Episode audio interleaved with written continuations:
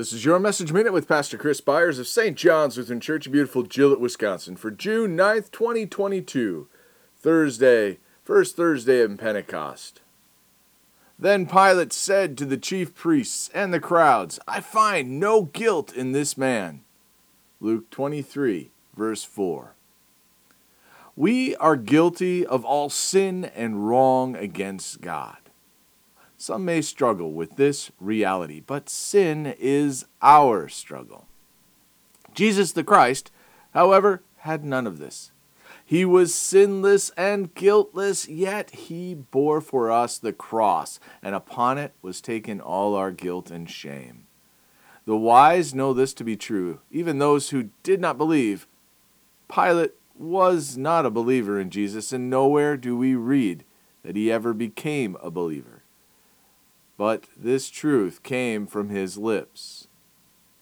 The anger and the vitriol that was stirred up by the chief priests was an indication of the guilt and conviction deep within themselves. They were the ones that were struggling to justify themselves. The cries they gave out in order to have Jesus delivered over to the cross were out of the depths of their own sin.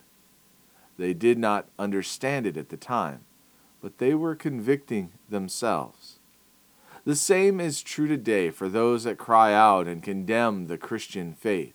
The judgment that they feel is centered on the reality of their own sin. As we identify as followers of Christ, we are set aside and we are, give, and we are given the words about Jesus, I find no guilt in this man. Let us pray. I thank you, my heavenly Father, through Jesus Christ, your dear Son, that you have kept me this night from all harm and danger.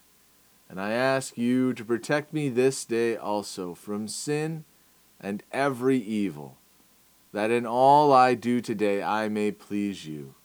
For into your hands I commend myself, my body and soul, and all that is mine.